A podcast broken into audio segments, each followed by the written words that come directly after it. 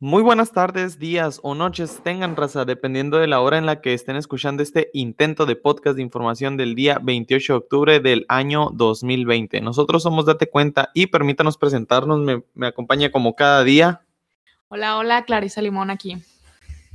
Buenas noches, Marisela Hernández. Y un servidor, Martín Limón.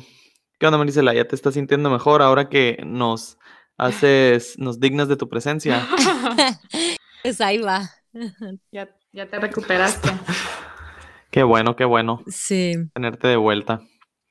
Pues bueno, chicas, este, vámonos rápido con las noticias porque traemos bastantitas y están algo cargadas. Este, pues nomás con la noticia de que ya tienen que tomar su bando, si son hashtag Team AMLO o son hashtag Team Alianza Federalista. No sé si, si vieron o escucharon de estos dos bandos que ya se Sí. formaron en el gobierno. Sí, ya, Sí. ya es- estuve escuchando ahí unas cositas. Pues sí, fíjense, este, lo que pasó fue que ya habíamos hablado antes, ¿no? De que se había formado un grupo de, de gobernadores, se habían eh, juntado y crearon lo que llamaron ellos la Alianza Federalista. La conforman 10 gobernadores, el de Aguascalientes, Coahuila, Guanajuato, Jalisco, Colima, Michoacán, Nuevo León, Tamaulipas, Chihuahua y Durango, ¿no?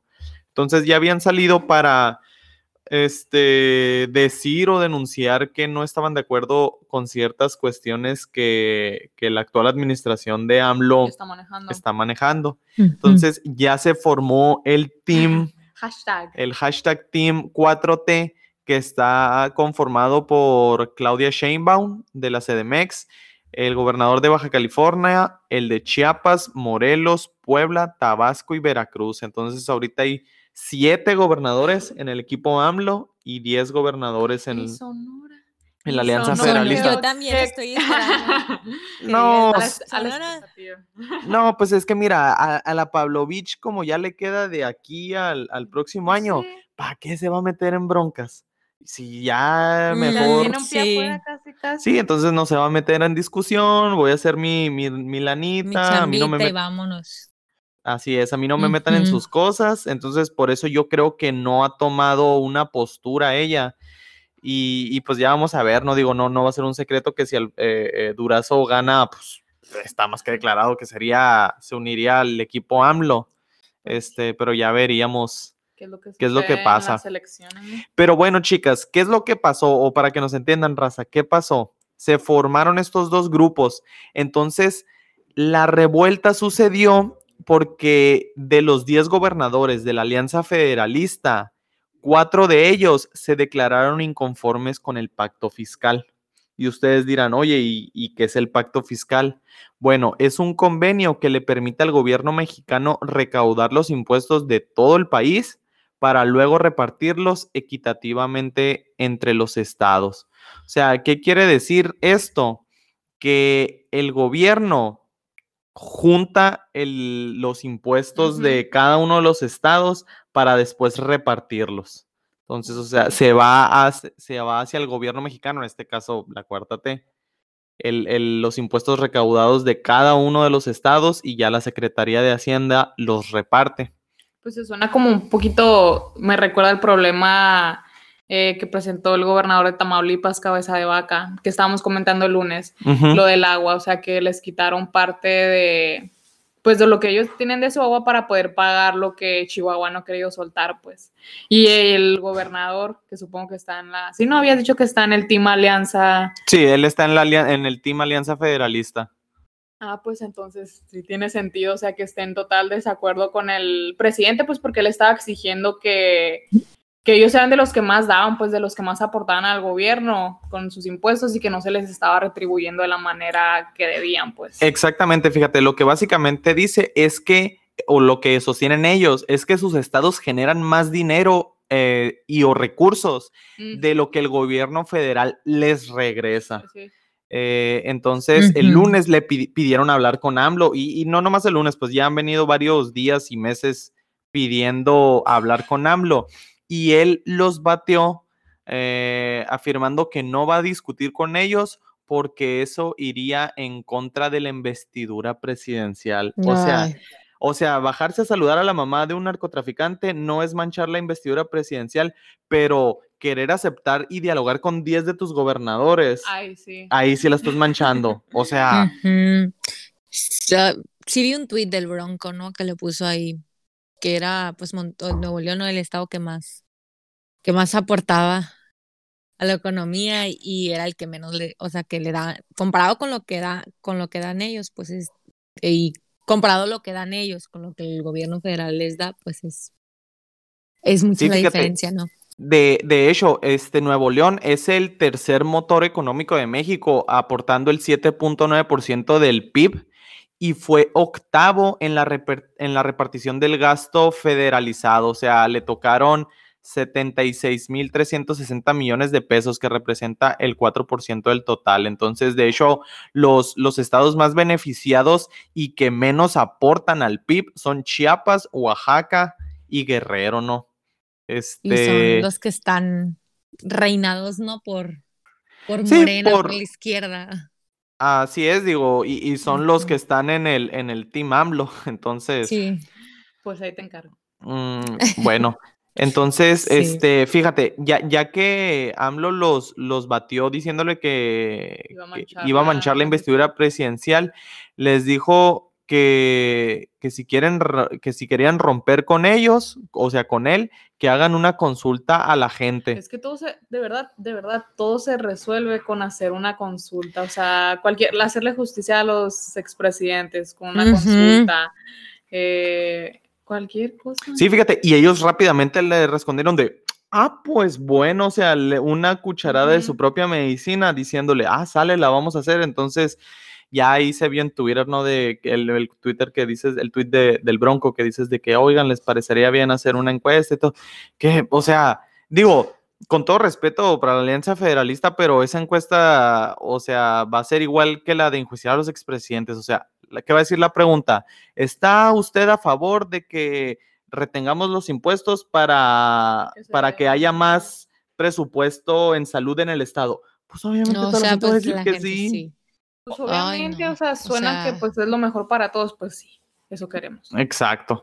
Entonces, pues a esto salió el Team AMLO y eso, los siete, los siete gobernadores le mostraron su apoyo total ante las hostilidades de la Alianza Federal- Federalista eh, y aseguraron que son irresponsables en cuanto a querer abandonar el pacto fiscal.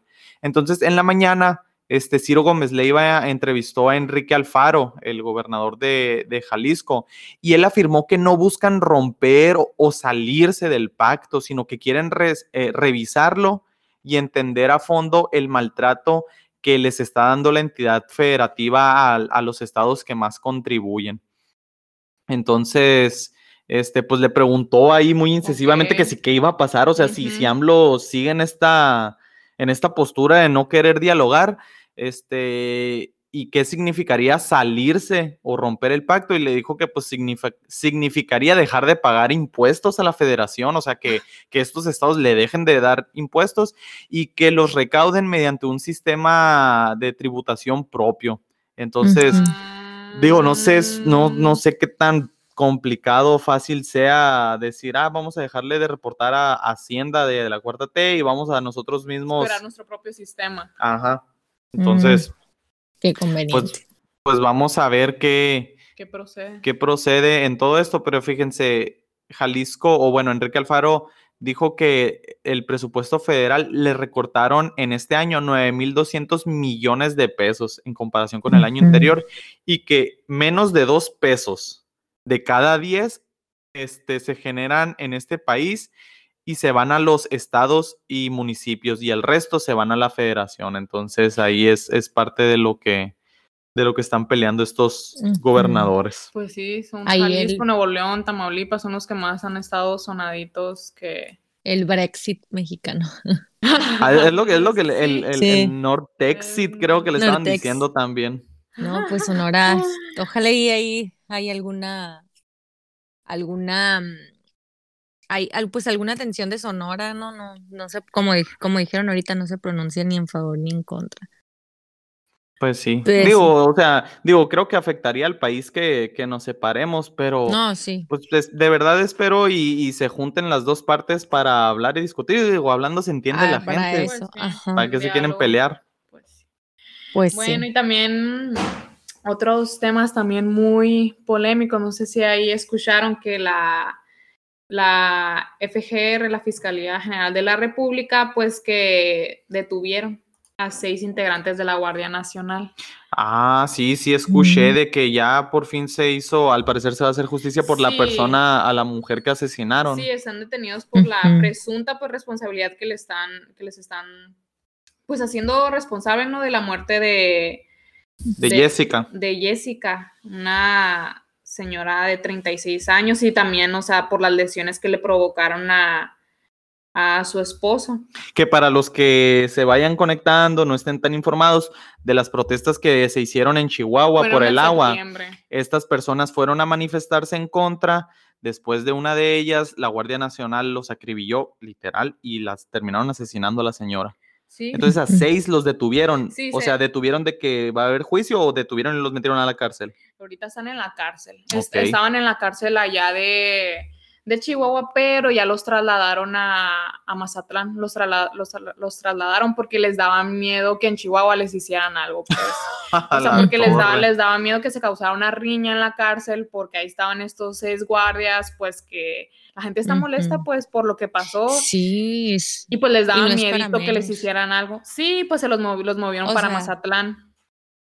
O sea, me, me puse acá un poquito en el tema y no me puse a pensar, em, no sé si se recuerdan todo, o sea, todo lo que pasó con el movimiento de Black Lives Matter y George Floyd y todo eso, o sea, que Sí. fue algo, o sea, yo vi a muchas personas mexicanos de que, ah, o sea, pues ah, poniendo cosas y que no sé qué más.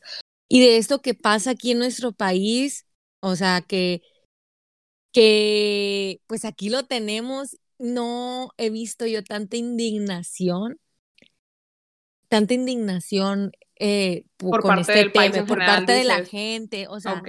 ya sabe porque no, so- no, estamos, no está informada la gente o porque Pues, a- pues, pues, sabes no le importa, no, no no se sé. enteró. O sea, mucha Ajá. gente no se enteró de lo que pasó allá en Chihuahua. O sea, como que sí sabían que hubo un, un problema en la presa, la boquilla allá en Chihuahua, Sí. pero que, que en sí, o sea, que tan, tan implicada estuvo la Guardia Nacional, como que no. no estuvo tan No est- informada la Ajá. gente. Pero, ya sí, este lunes. pues, o sea, Ajá. No, decía, pues, o sea, sí, o sea, sí merece, yo creo que hasta más indignación de lo que, eh, eh, pues porque es aquí nuestro país, ¿no? Pero pues ya, es, sí. Ajá. O, Sí, pues, o sea, sí es eso, o sea, la gente no ha causado tanto revuelo. Y Sí. pues vamos a saber cuál va a ser el resultado de esto la próxima semana, porque este lunes ya se realizó, ya se realizó la audiencia eh, con Ok. estos militares, pero pidieron un plazo de 144 horas que finalizan el domingo para que se definan si los vinculan o no a proceso penal. Así que la próxima semana pues vamos a saber si va a proceder o qué va a pasar. Y ya se confirmaría eso que ahorita se le dice presunto. Ajá, presunto a responsabilidad, o sea, ya, ya estaría definido. Ajá, los están cargando por Ok. delitos contra la administración de, de justicia, homicidio calificado y tentativa de homicidio por el esposo que también salió herido, pero pues pidieron este plazo hasta la próxima semana, pues ya vamos a poder saber qué es lo que va a proceder con esta situación Digo, delicada. y, o- y ojalá, digo, po- poniéndolo en plano terrestre aquí, digo, ¿cómo nos afecta? Pues, o sea, que podamos salir a manifestarnos sin miedo a que la Guardia Mm, Nacional nos sí. pueda Nos mate. matar. Ajá. O sea, literal se murió una señora por ir a protestar, o sea, así de grueso. Pues ya estamos diciendo que el número de la Guardia Nacional son como alrededor de 90 mil eh, guardias, o sea, de estos policías, eh, pero el 80% no tienen una certificación oficial para, Así como el ejército. ajá, así como el ejército, pues así que pues no da mucha confianza, al menos a mí no me da mucha confianza. Y pues al escuchar esta situación tan, pues, tan trágica de Chihuahua, pues sí nos tiene que, que hacer pensar al respecto. Así que ya, pues la próxima semana vamos a ver qué va a proceder con esto. All right. Muy bien. Muy bien, pues en, en otras noticias, acá, mm, eh, regresando un poquito al tema del juicio de los expresidentes, otra vez, Ah, que- que ya Pues mencionamos. eh, sí se realizó ya, mm, eh, pues, se expidió una convocatoria de consulta al, al juicio de los expresidentes, en- salió ya en el diario de la oficial de la federación, pues que busca enjuiciar a, a los a Carlos Salinas, Ernesto Cedillo, Vicente Fox, Felipe Calderón y Enrique Peña Nieto. Entonces, eh, aquí ya proponen, proponen un gasto de casi 1.500 millones de pesos para realizar esta ¿Cuánto? consulta. ¿De cuánto? Miren, son 1.499 mil millones 392 mil 669 pesos. para Con realizar 50 esta centavos. Sí, Con 50 centavos. Y centavos. por favor, si quiere apoyar al redondeo. No, porque ya es mucho dinero. No, ya, ya. Ya yo creo que le pusieron 499 millones para que no se escuche tanto 500, cuando, no, pero cuando en las ofertas no sé de que la tele en 999 mil. Sí, pero para que no se vea tan, tan, tantos ceros, pues, o sea, que no, sea un número tan grande. para que no sea un número muy grande, pues se le tuvieron ahí, eh, tuvieron consideración, vaya. Bueno, entonces, eh, entonces, alrededor de mil. ¿cuán- cuán- ¿Cuánto dijiste otra vez? 1.499 millones 392 mil 669 pesos. 1500 millones redondeados. Ajá, 1.500 millones de 1.500 pesos para millones. consulta.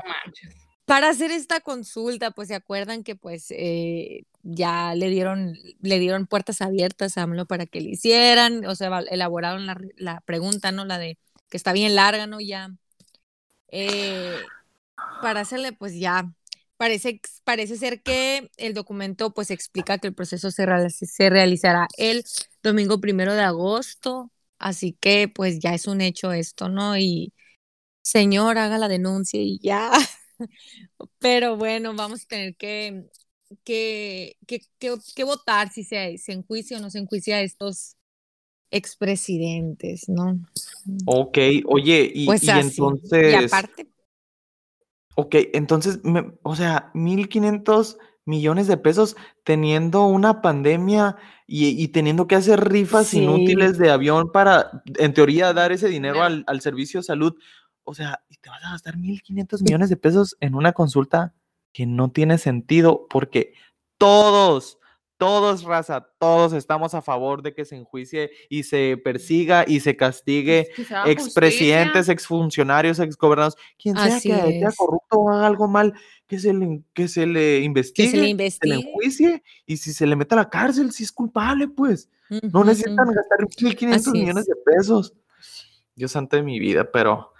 ah, Pero y pues, ahí se va, no hay dinero para medicinas, no hay dinero para atender bien la emergencia eh, pues del COVID, pero pues tenemos dinero para, para hacer preguntas, eh, pues para hacer una consulta, ¿no? Pues Sí, pues, y que salen de los impuestos, o sea, al final del día salen que de los sale, impuestos. sí, Cuando AMLO dijo, es no, que no vamos a subir impuestos, y a- ayer, el lunes les platicábamos de la miscelánea fiscal, o sea, Ah, sí. ahí están, pues, o sea, no les alcanza, dice, ¿de dónde vamos a sacar ese dinero? Pues le subimos a los impuestos. Entonces, ahí les encargamos, raza. ahí les Bueno. encargamos. Cambiando un poco de, de partido al que estamos criticando, porque como que fue mucho así de, de morena, vamos a mencionarles algo que hizo el querido y viejo PRI. El PRI salió a proponer que el gobierno mexicano, o sea, Hacienda, Secretaría de Hacienda, le pague y proteja al general Cienfuegos, ya que está siendo ahorita No.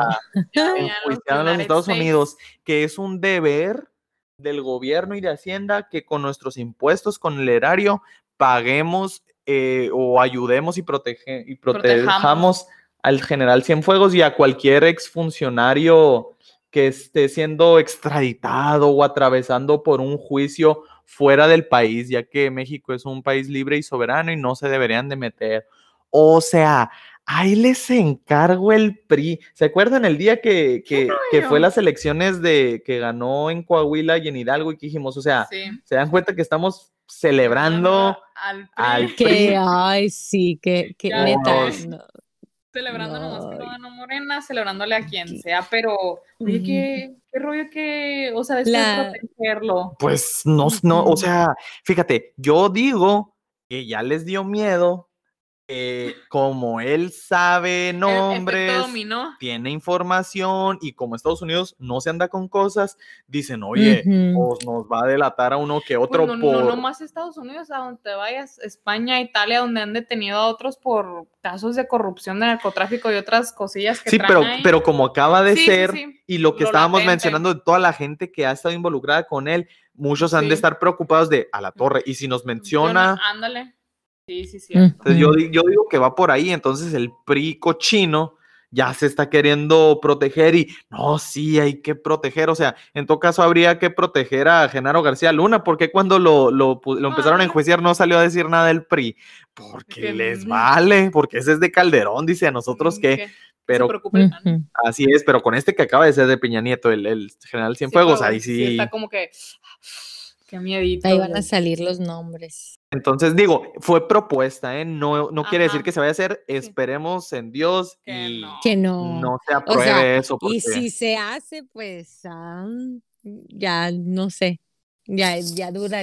Pues siempre lo he dudado, ¿no? Pero pues ya está más claro que, que todo está pactado aquí. Fíjate que ¿no? que no creo que suceda, digo, este, estando Ajá. Morena Sí, en el poder, no creo que... No, no creo que pase la propuesta esta.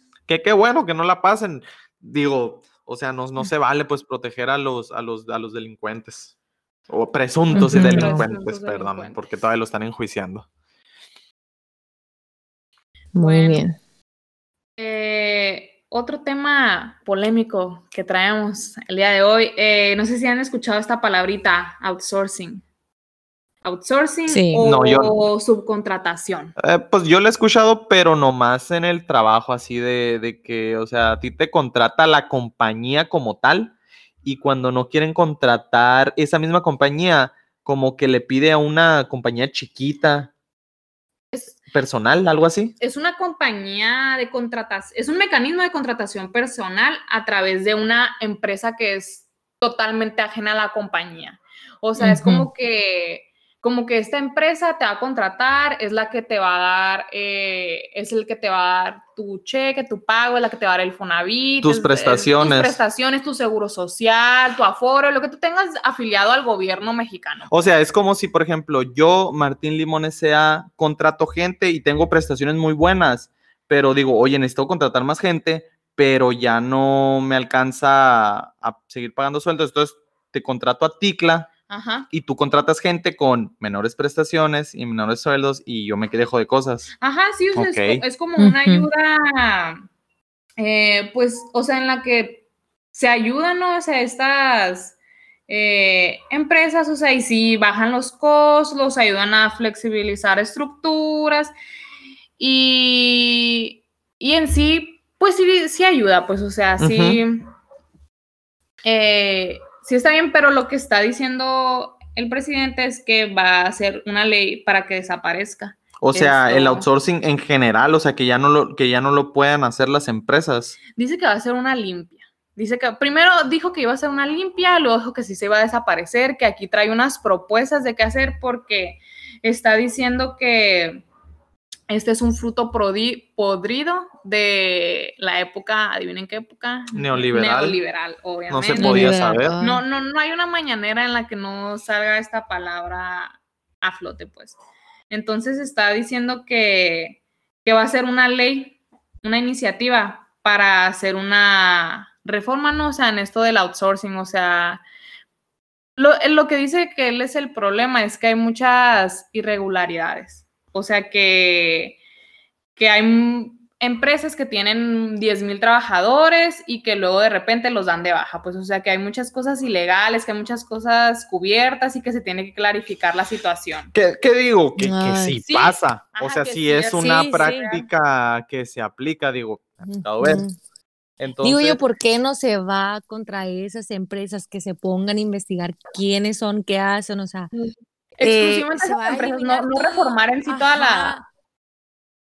Se van a, eliminar, a, a reformar, o sea, se gasta dinero, aparte reformando, eh, cambiando las leyes, se van a perder empleos muy seguramente si sí sucede. Y- Entonces, Y es que algo que hacen muy, alguien que hace mucho esto de outsourcing o subcontratación son empresas gringas que contratan a empresas mexicanas que puedan pagar, pues, o sea, que ya tengan todo, como que todos los papeles en orden y pues eso también afecta mucho, o sea... Sí, mm, a- al final del día af- afecta a los empresarios y a la iniciativa privada que lo Mm, sí, pues, o repetimos y lo repetimos. AMLO está peleado con, va- con el sector privado. totalmente al Pues. sector privado, pues totalmente. Que, que fíjate, o sea, lo pones en una balanza y dices, oye, pues es que a quién, les a quién le conviene el outsourcing? A las empresas, es la neta. Sí, es la verdad. Y, y- y afecta a los que somos trabajadores asalariados, o sea, si es que te contrata uno- un tipo de, de mecanismo así. Entonces, o sea, qué bueno, la verdad, o sea, que quiera este, eliminar en cierta medida eso para que más, Eso sí, qui- para esa- que sea más digno el trabajo para la gente. Pero, vato, hay empresas que tienen ese sistema para apenas subsistir, entonces también el, el eliminarla por completo. Digo, al final del día es negocio. Sí. Y si a la empresa ya no le da no, no tener a toda su personal mediante outsourcing y tiene que contratarlos, pues a lo mejor iba a decir, no, pues sabes que mejor ya me voy de aquí y me voy a Ajá, China, me no, voy ya a, no- ya no la voy a otro país. Entonces, digo, hay que ponerlo en una balanza también eso. todos los empleos que Ujú. genera. Pero pues a ver Sí. también, a ver qué pasa con esta, pues esta, este cambio que quiere hacer Esta iniciativa. esta iniciativa, porque hasta él mismo lo dijo, yo sé que va a causar polémica esto. O Sí. sea, Ujú. O sea, tiene sus pros y sus contras, fíjate. Vo- va- hay, que, hay que investigar ajá, más sí. sobre O sea, este está bien, mecanismo. Está bien quitar todas esas irregularidades, pero pues sí habrá investigar más a fondo en qué va a consistir esta reforma que quiere hacer él en esta ley del outsourcing. Sí, pues porque dirán, ah, eh, ¿qué les pasa? O sea, están a favor de los, de los empresarios, no, no de la gente. No, o sea, es que hay que verlo como un todo, pues. Sí, Hay que verlo como Hay un que ver todo. la, Porque la si, ten- completa. si tenía, por ejemplo, si yo tengo a 80 trabajadores conmigo y a Ujú. 20 por con outsourcing y me dicen, ya no puedes tener outsourcing, no, pues es que ya no me conviene y ya ni siquiera esos 80 trabajos, o sea, ya ni uno. Entonces, a- Es- hay que, hay que ponerlo en una balanza. Sí. Pero bueno. Muy bien, entonces, pues aquí hablando otra vez del de Morena. Eh, pues Alfonso Durazo, quien ya va a dejar eh, su puesto ahí en la Secretaría de Seguridad y Protección Ciudadana. ya, ya, ya lo dejó ahí, salió su carta, ¿no? Sí, ya renunció, Sí, ya- pero ya pues todavía no hay suplen- no hay, Eh, no si hay mal relevo. estoy, ajá, todavía no hay relevo, pero si mal no estoy, ya el viernes 30 de octubre, bye bye, para pues lanzarse a la gubernatura de Sonora ahora.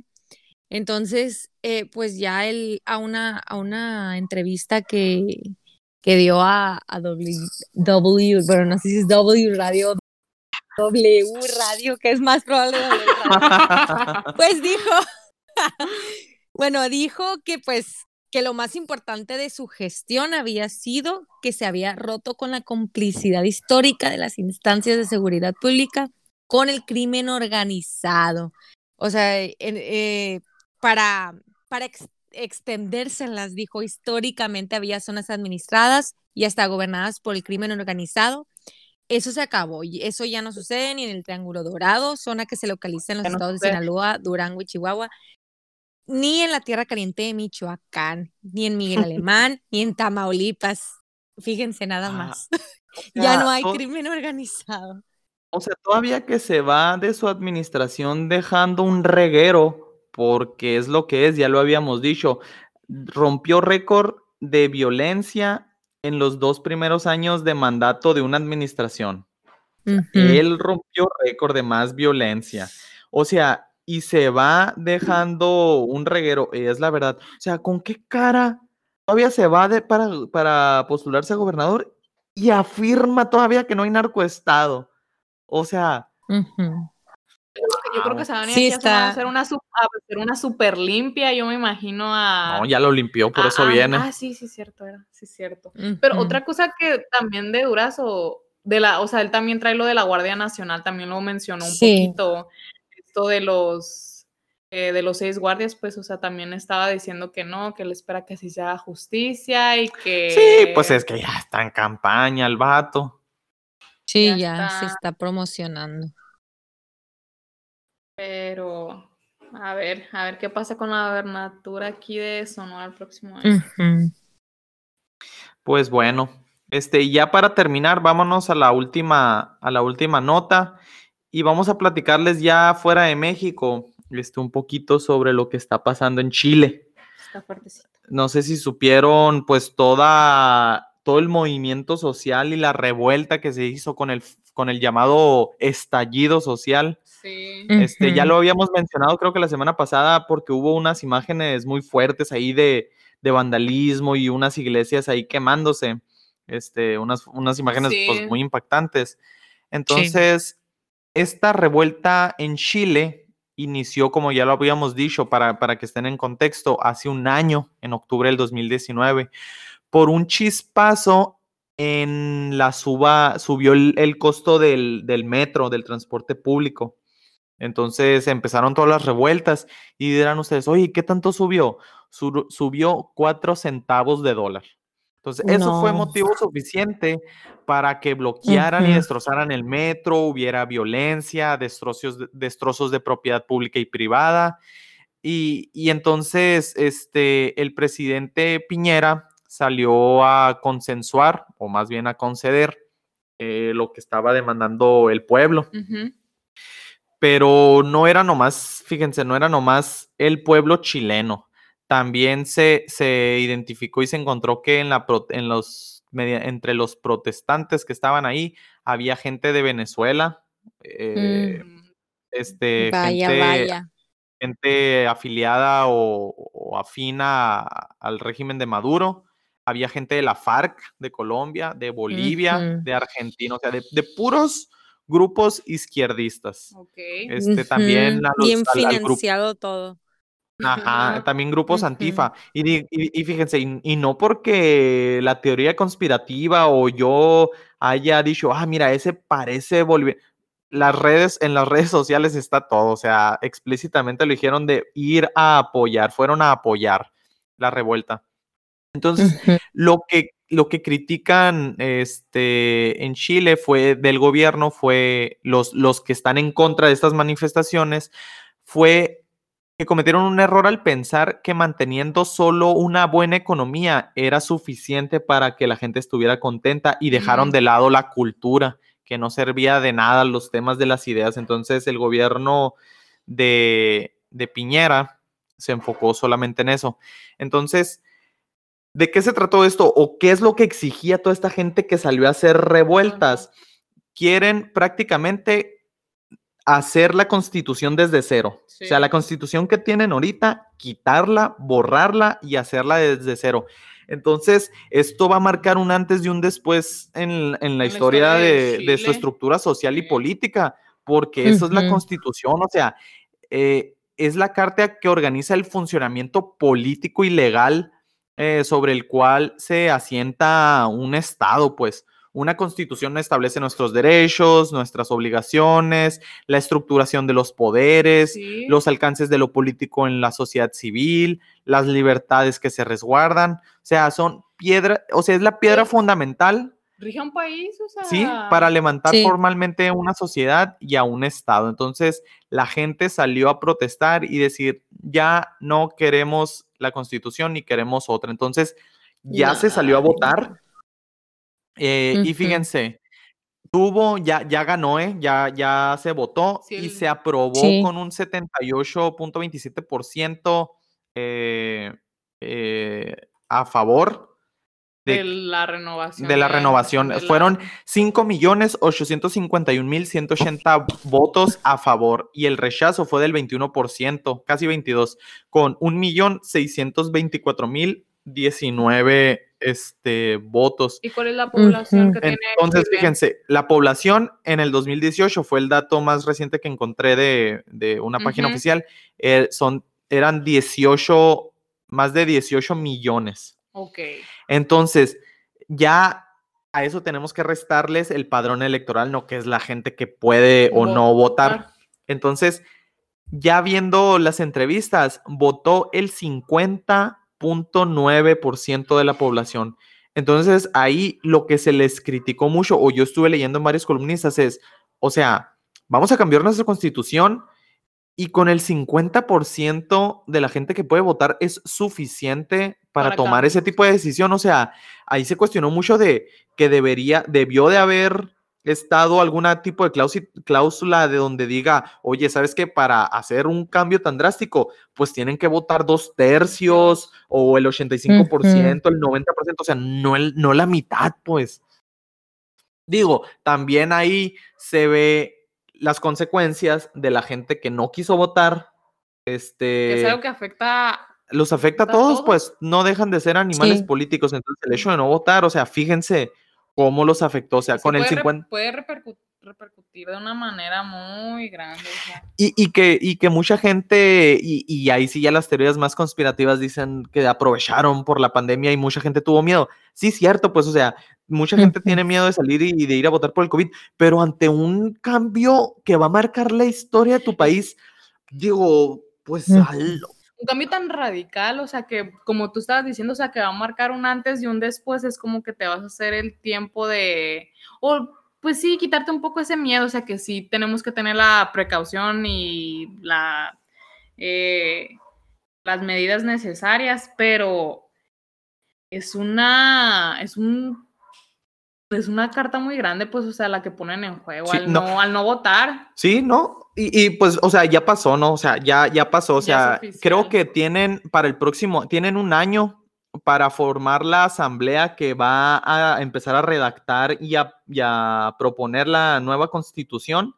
Tienen un año para presentarla y ya si están de acuerdo entraría en vigor, ¿no? En dado caso de que no se pongan de acuerdo y no se apruebe la nueva constitución, tendrían que seguirse rigiendo este, bajo la constitución que, están queriendo desechar, ¿no? Mientras tanto, todavía va a seguir activa. Entonces, fíjense, nomás para poner los dos puntos de vista, porque yo, yo el día de hoy estuve platicando con mucha gente ahí, con amigos y demás, y les pregunté que si cómo veían la situación de Chile. Y, yo escuché que muchos se dejaron ir así como que, ah, pues sí, este, está bien, ¿no? Lo que está pasando, o sea, es algo sin precedentes y qué bueno. Entonces dice, de entrada parecería que a Chile lo tenían reprimido o que de verdad los tenían subyugados y necesitaban más libertad y democracia el pueblo chileno digo, también me puse a ver medios convencionales, CNN, Televisa, este, otros tipos de programas, y todos en sus notas era aplaudirle al pueblo chileno por lo que, estaban haciendo. Por lo que estaban haciendo.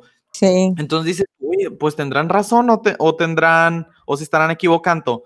Fíjense, nomás para darles una entrada, este, lo, lo, que estaban criticando ellos era que decían, eh, es que la constitución que tenemos fue la que se fundó durante la dictadura de Pinochet en Chile. Ese es uno de sus primeros argumentos. Y sus otros argumentos son de que no tienen tantas libertades, que están muy reprimidos, que les está yendo muy mal en el país, que no, no tienen economía, que, les está yendo muy mal, pues así, o sea, que les está yendo muy mal y que ellos creen que reformando o haciendo toda una constitución se les van a acabar esos problemas. Entonces, fíjense, nomás para darles un dato antes o, empezando a hacer esa transición de, la gente que, estuvo a favor del movimiento en Chile, salieron personajes como Nicolás Maduro y Evo Morales en sus cuentas oficiales de Twitter a felicitar al pueblo chileno por despertar. El hashtag Chile Chile despierta, Chile, Chile despertó. Entonces, no, pues si vemos a, esas personalidades eh, dando esas felicitaciones, eh, no sé qué podemos esperar, la verdad. Fíjate, y, precisamente Marisela, ese comentario que tú estás haciendo es la razón por la cual, no sé si vieron que Chumel Torres se hizo tendencia en Twitter. Sí. O sea, porque Chumel tuiteó, cualquier cosa que Maduro considere buena es, mala. Y con eso lo tacharon de opositor a la democracia. Entonces, o sea, él, y él lo dijo muy bien, es que dice, imagínense que Darth Vader y, la niña del aro y, los malos de los Avengers te, salgan a aplaudir, es como que, ah, oye, ah, que no, estábamos, que no estábamos con los buenos, o sea, ¿por qué Superman me está viendo tan feo? O sea, es sentido común. Entonces, fíjate, ya después de eso me puse a leer el otro lado de la moneda con eh, personajes como Agustín Laje, Axel Kaiser, que, es un chileno, eh, eh, y a otro escritor Barrios, también chileno. Y fíjate, la pobreza en Chile cayó en los últimos 40 años de un 60%, se redujo a un 8%. La inflación en el 73 estaba al, ses- al 600%, actualmente está en el 5%. El ingreso No. del 10% de las personas más ricas creció en un 30% y el crecimiento del 10% más de la gente más pobre creció en un 145%. La desigualdad cayó según el índice de Gini agregado desde el 1990 al 2015 de 0.57 a 0.46. El informe del 2017 de la OCC de Chile del- es el país con más movilidad social. Multiplicaron el ingreso per cápita por 4 hasta 23 mil dólares. Es el más alto en la, en América Latina. Es líder en América Latina, ¿eh? Índice de desarrollo humano más alto en América Latina según la ONU. La clase media creció un 26%, a un- de un 26 a un 67% desde el 1990 al 2015. O sea, Chile es el ejemplo en toda América Latina, en todos los rankings que me pongan. En esperanza de vida es líder. En, en el ingreso per cápita es líder. En el crecimiento del PIB es líder en el, en el ranking de World Justice Project, que dice lo que es un estado de derecho efectivo donde reduce la corrupción, protege a las personas de hechos injustos y combate, y combate la pobreza. Chile está en el, en el lugar número este, 26. Y nomás para que se den una idea de, de comparándolo, no, no comparándonos con, con países de primer mundo como Dinamarca, Noruega o Finlandia, que son el top, Top 3. Ujú. Fíjate, aquí de este lado del charco, Canadá está en 9, Estados Unidos está en 21, Chile 26 y después de ahí te vas hasta el 48 con Argentina, Brasil es el 67, Colombia 77, este, China es el 88, ¿Hasta por mencionar. México? México, nomás para que ahí les encargo, estamos en el 104. Hmm. eh, Bolivia Ujú. 121 y Venezuela es el último lugar en 128 con que tiene un, el menor estado de derecho efectivo. Entonces, ¿dónde está o, o- o de dónde dicen que les está yendo tan mal al Chile cuando son el ejemplo a seguir en toda América Latina? O sea, todos deberíamos de estar volteando a Chile para para ver qué, Para qué- qué ver hicieron bien. ajá. Entonces, el otro argumento de que, de, de que afirman, no, es que es la constitución que dejó establecida Pinochet. Vatos, esa constitución, porque obviamente me informé con, ahí con Axel Kaiser y mostró todos los datos de cuántas veces se ha reformado la constitución, o sea, de, de irla ajustando. Ya se ajustó más de 200 veces y dice, él, eh, se estima que queda entre un 25 y un 30% de la constitución que, que realmente dejó Pinochet, pero ya se cambió en su mayoría o si no casi toda. Y, y digo, si tiene áreas de mejora, sí, sí lo afirma y como siempre, pues no hay perfección en esta vida. Siempre se puede mejorar. Siempre se puede mejorar, pero el hecho de afirmar es que es la constitución que nos dejó la dictadura de Pinochet, no es cierto, pues, o sea, la han venido reformando y se ha ido mejorando. Que tiene área de oportunidad, sí, pero no, o sea, no son argumentos sólidos para quitar la constitución, borrarla y escribirla desde cero.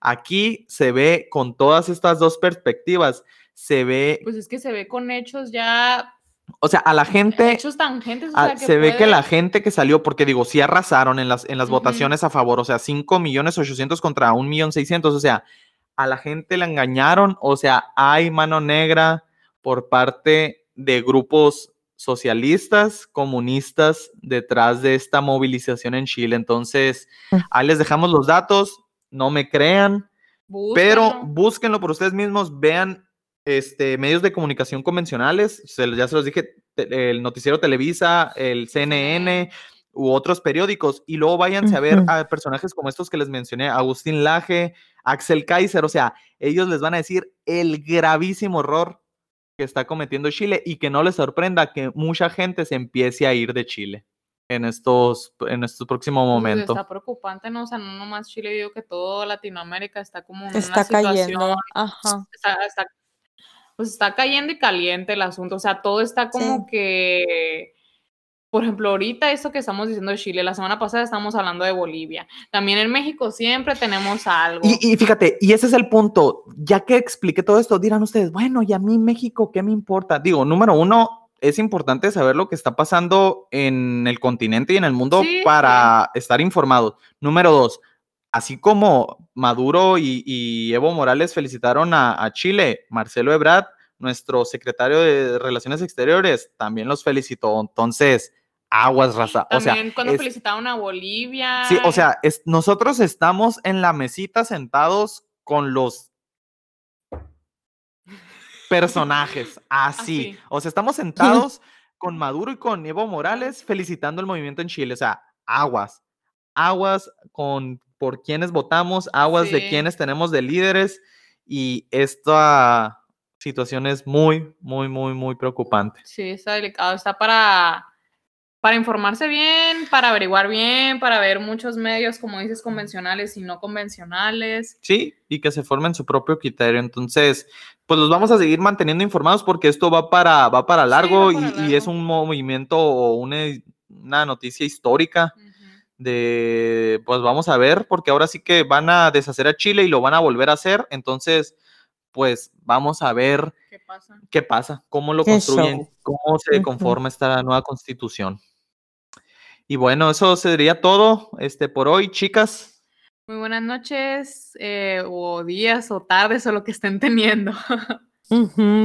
Muy buenas noches. Nos vemos en la próxima. Sale, se cuidan. Bye. Bye. Bye.